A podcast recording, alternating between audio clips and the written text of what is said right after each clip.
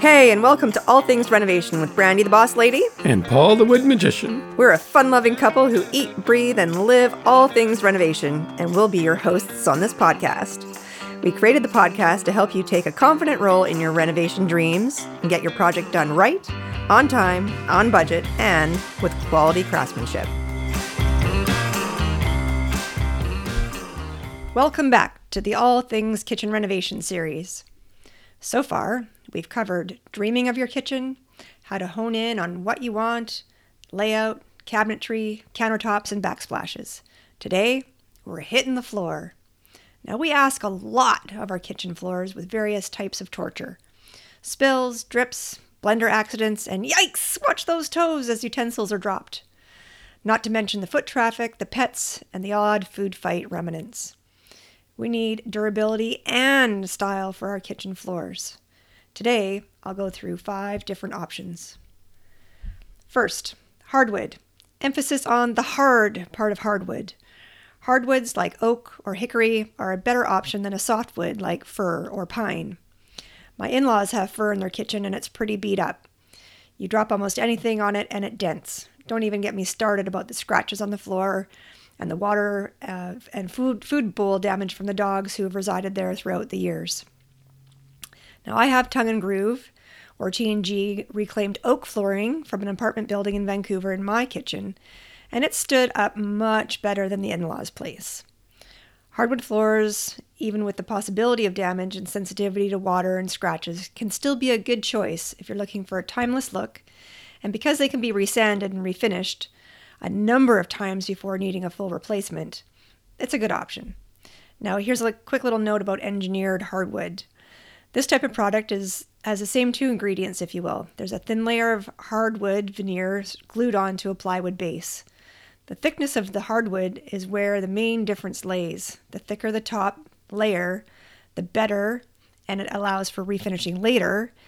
The other is uh, part of the factory finishing aspect of it. Now, they are gaining in popularity as they can be quicker to install and, and in a variety of methods as well. That you can nail them down, they can be floating or even glued down.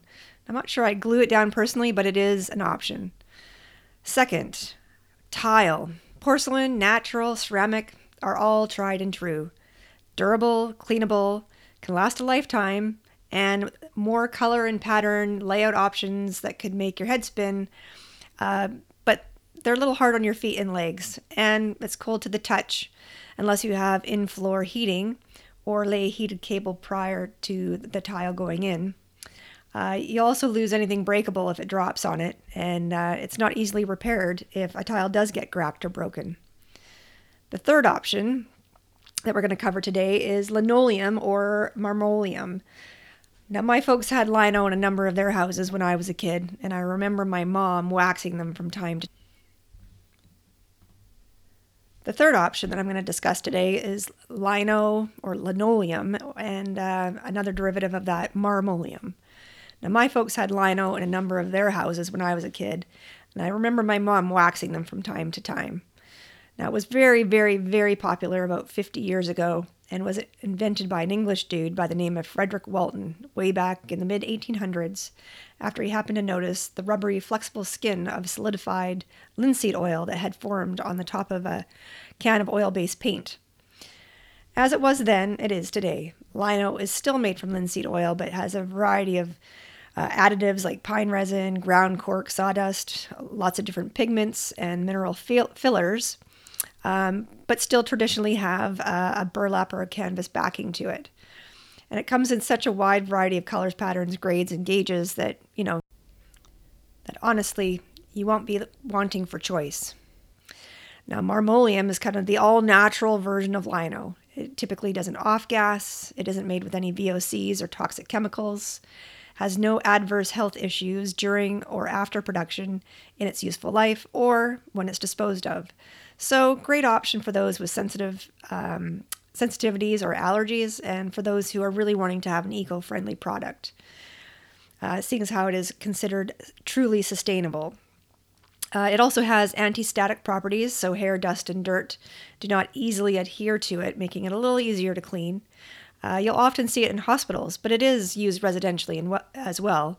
In fact, we uh, we completed a kitchen not long ago for a client who chose it for her floors. Now, both lino and marmoleum come in a range of colors, like I mentioned, so you won't be limited at all as to what might be available to you. Uh, a couple of drawbacks are that neither are, are easily repairable if they're cut or damaged. And with the natural backing, uh, like the burlap or the canvas, if water were to find its way under, you'll get a lot of discoloration and potentially mold. All right, moving on to the fourth option today uh, luxury vinyl tile or LVT. And, and you say, what the heck is that? Well, it's the posh and oh so much better version than your late grandma's vinyl or that asbestos laden VCT or vinyl composite tile, which was usually 12 by 12 inches in size. And it was laid in a sort of a checkerboard pattern and found a lot in basements. It, LVT uh, comes in a lot of options. Uh, the sizes of the planks, so they can be different widths and different lengths. Uh, it can look like wood, stone, ceramic tile. Uh, it can be loose laid, clicked together, or glued down. It's really a pretty durable product, um, and the plank itself is waterproof. Now, if it's click or loose laid together, uh, water can get through the seams and under the plank to the subfloor. So, you, know, you have to watch out what you say about being waterproof. Uh, they are stain and scratch resistant. They're a pretty good option for pet lovers. They're fairly soft underfoot. They clean well, and I have to say it, the uh, it's kind of the current or the hot in product right now. Now, there's not too much of a downside to it, other than it's not considered eco friendly and if you tell your folks you're putting vinyl in, they might question your logic until you educate them about this pretty cool product, actually. The, the last one we're going to cover today is cork.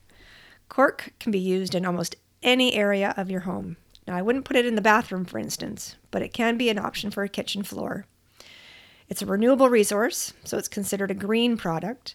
Similar to an engineered hardwood product, the cork is glued down to a plywood substrate backer and it comes in a variety of plank sizes as well narrow and long, squares, um, and all very, a whole, a whole handful of dimensions.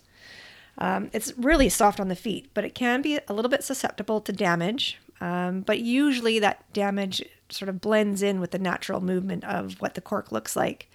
So it can still be a reasonable option.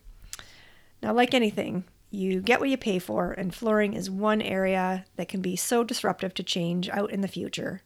So it's an element that I'd suggest you choose thoughtfully.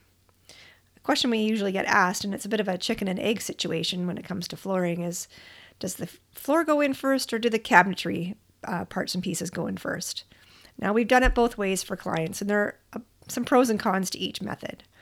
If we put the floor first uh, in first, it's easier for both the install of the floor as well as for the cabinetry you don't have any weird or clumsy cuts that go around end panels that go right to the ground or islands. And if you were to change the footprint of your cabinetry later on, you won't have any floor infill issues.